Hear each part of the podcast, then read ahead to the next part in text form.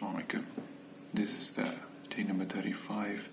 The fifth week is also over, and um, feeling really great, really amazing. This pump of, you know, this confidence flowing inside my blood, and it feels really amazing. Like I've been given sort of a new life.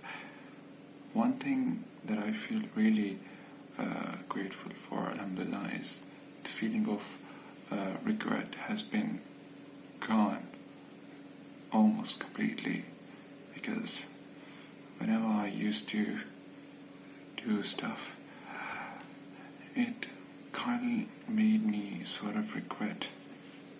And I used to be really depressed all the times and it was really an awful feeling just gutting, gutted, being gutted inside you and always being so full of yourself and I just used to thought about me only.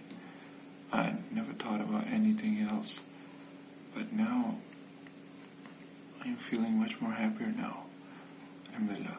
And that sense of always being regretful about the decision that I used to make that is almost gone.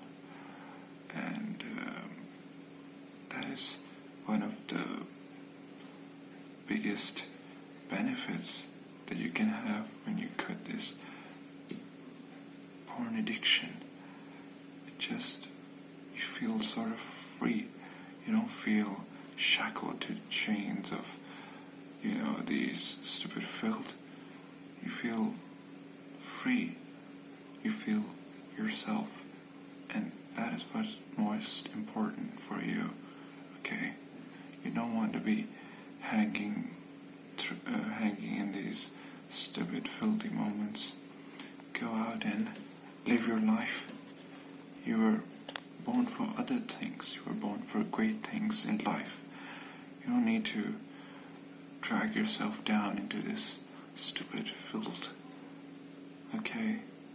Not only yourself, but others too, other people around you. You may not notice, but other people do feel a slight change in your personality. Because what pornography does is that not only changes your brain, it also changes you. You sort of have sort of a split personality. You're one guy at home and the other guy outside. At least that's what I feel like. So whatever you do, stay safe and keep away from this field.